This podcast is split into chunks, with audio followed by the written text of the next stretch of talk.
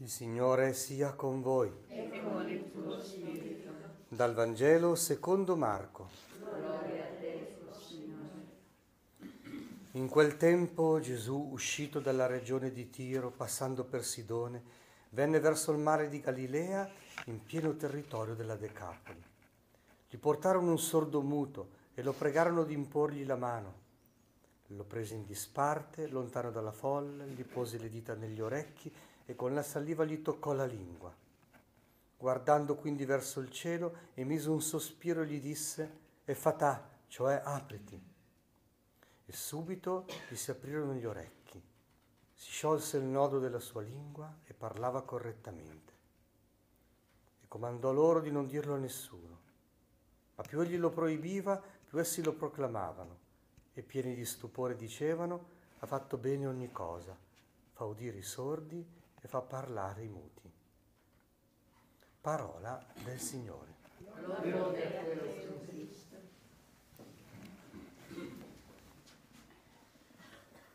Le fatà, cioè apriti, come mai?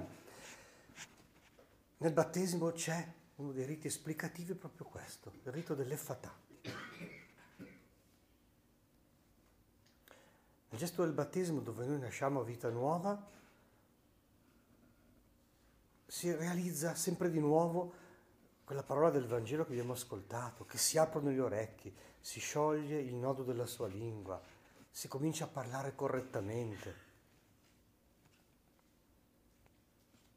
E se prima Dio era chiuso, adesso si apre. Per cui la parola diventa una parola di testimonianza, di proclamazione, una parola evangelica. Anche se Gesù diceva di non dirlo a nessuno, più lo proibiva, più essi lo proclamavano. E perché già nelle profezie messianiche che abbiamo ascoltato nei mesi scorsi, il Messia sarebbe stato così, era raffigurato così. Lo Spirito del Signore sarà su di lui e verrà a proclamare un anno di grazia, i ciechi vedranno, i sordomuti acquisteranno la vista e l'udito, eh, la parola e l'udito, i paralitici ritroveranno mov- movimento, perché Gesù è veramente Salvatore, come dice il suo stesso nome. Gesù vuol dire Dio salva. E deve metterci a posto dal peccato e da tutte le sue conseguenze. E le conseguenze sono la rovina di tutti i rapporti. Allora nella Genesi oggi è di scena proprio la scena del peccato originale. Avendo infranto il comandamento di Dio che diceva loro, nostri progenitori, non impadronitevi nel mistero della vita e del criterio del bene e del male. Non siete voi Dio, non fatevi come Dio.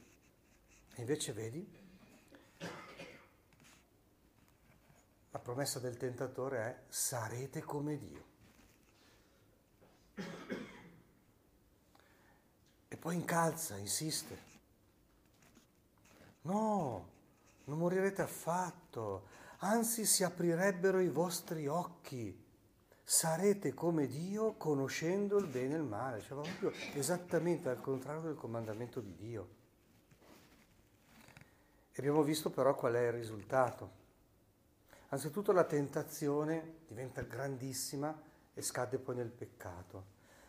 Dice, l'albero era buono da mangiare, gradevole agli occhi e desiderabile per acquistare saggezza. Quando San Giovanni rileggerà questo versetto dirà, ecco qui le tre concupiscenze, cioè i tre desideri ormai disordinati, che andranno a toccare i sensi, l'intelligenza e la volontà.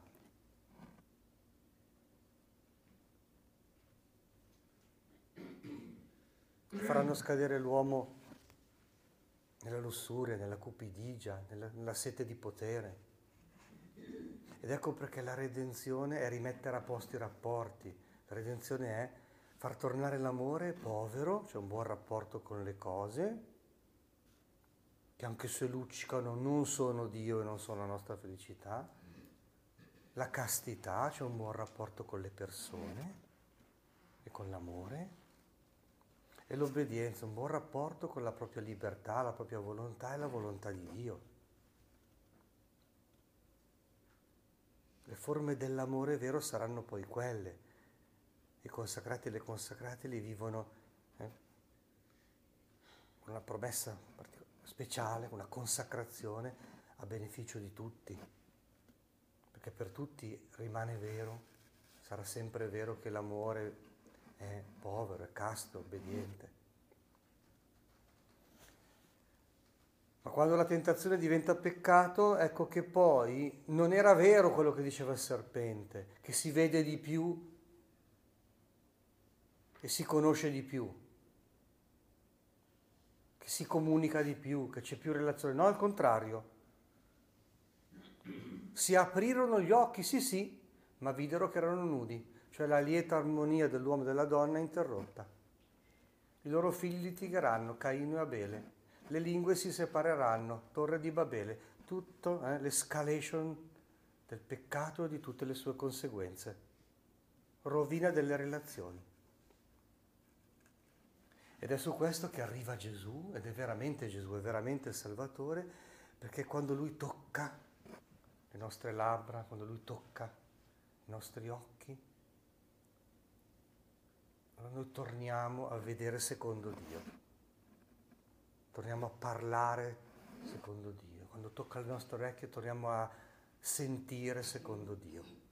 Ecco il miracolo che abbiamo visto nel Vangelo. Ecco il motivo per cui i gesti di rivelazione di Dio sono sempre gesti di liberazione dal male. Cioè Dio si rivela nel mettere a posto il volto dell'uomo, nel farci vedere che veramente la gloria di Dio è l'uomo vivente.